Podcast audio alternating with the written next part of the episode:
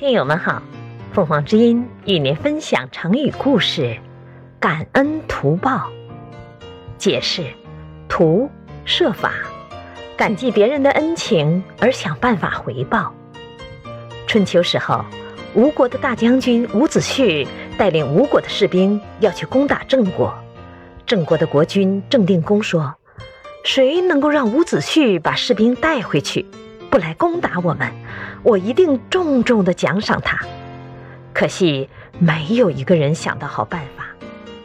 到了第四天早上，有个年轻的打鱼郎跑来找郑定公说：“我有办法让伍子胥不来攻打郑国。”郑定公一听，马上问打鱼郎：“你需要多少士兵和车子？”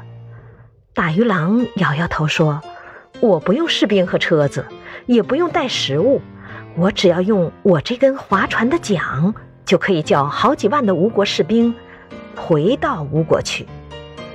是什么样的船桨那么厉害呀？打鱼郎把船桨夹在胳肢窝下面，跑去吴国的兵营找伍子胥。他一边唱着歌，一边敲打着船桨。卢中人，卢中人，渡过江，谁的恩？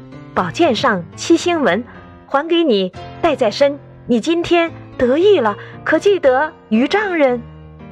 伍子胥看到打鱼郎手上的船桨，马上问他：“年轻人，你是谁呀？”打鱼郎回答说：“你没看到我手里拿的船桨吗？我爸爸就是靠这根船桨过日子，他还用这根船桨救了你。”伍子胥一听，哦，想起来了。以前我逃难的时候，有一个打鱼的先生救过我，我一直想报答他呢。原来您是他的儿子，您怎么会来这里呢？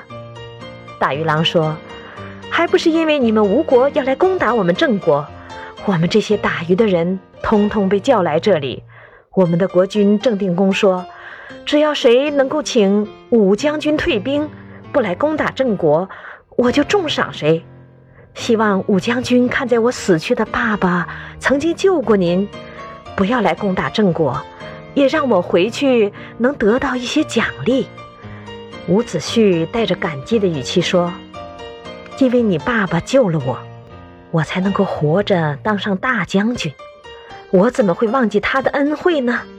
我一定会帮你这个忙的。”伍子胥一说完，马上把吴国的士兵通通带回去。打鱼郎高兴地把这个好消息告诉了郑定公，一下子全郑国的人都把打鱼郎当成了大救星，叫他打鱼的大夫。郑定公还送给他一百里的土地呢。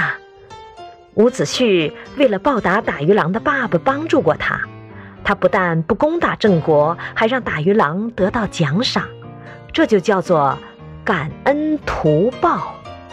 感谢收听，欢迎订阅。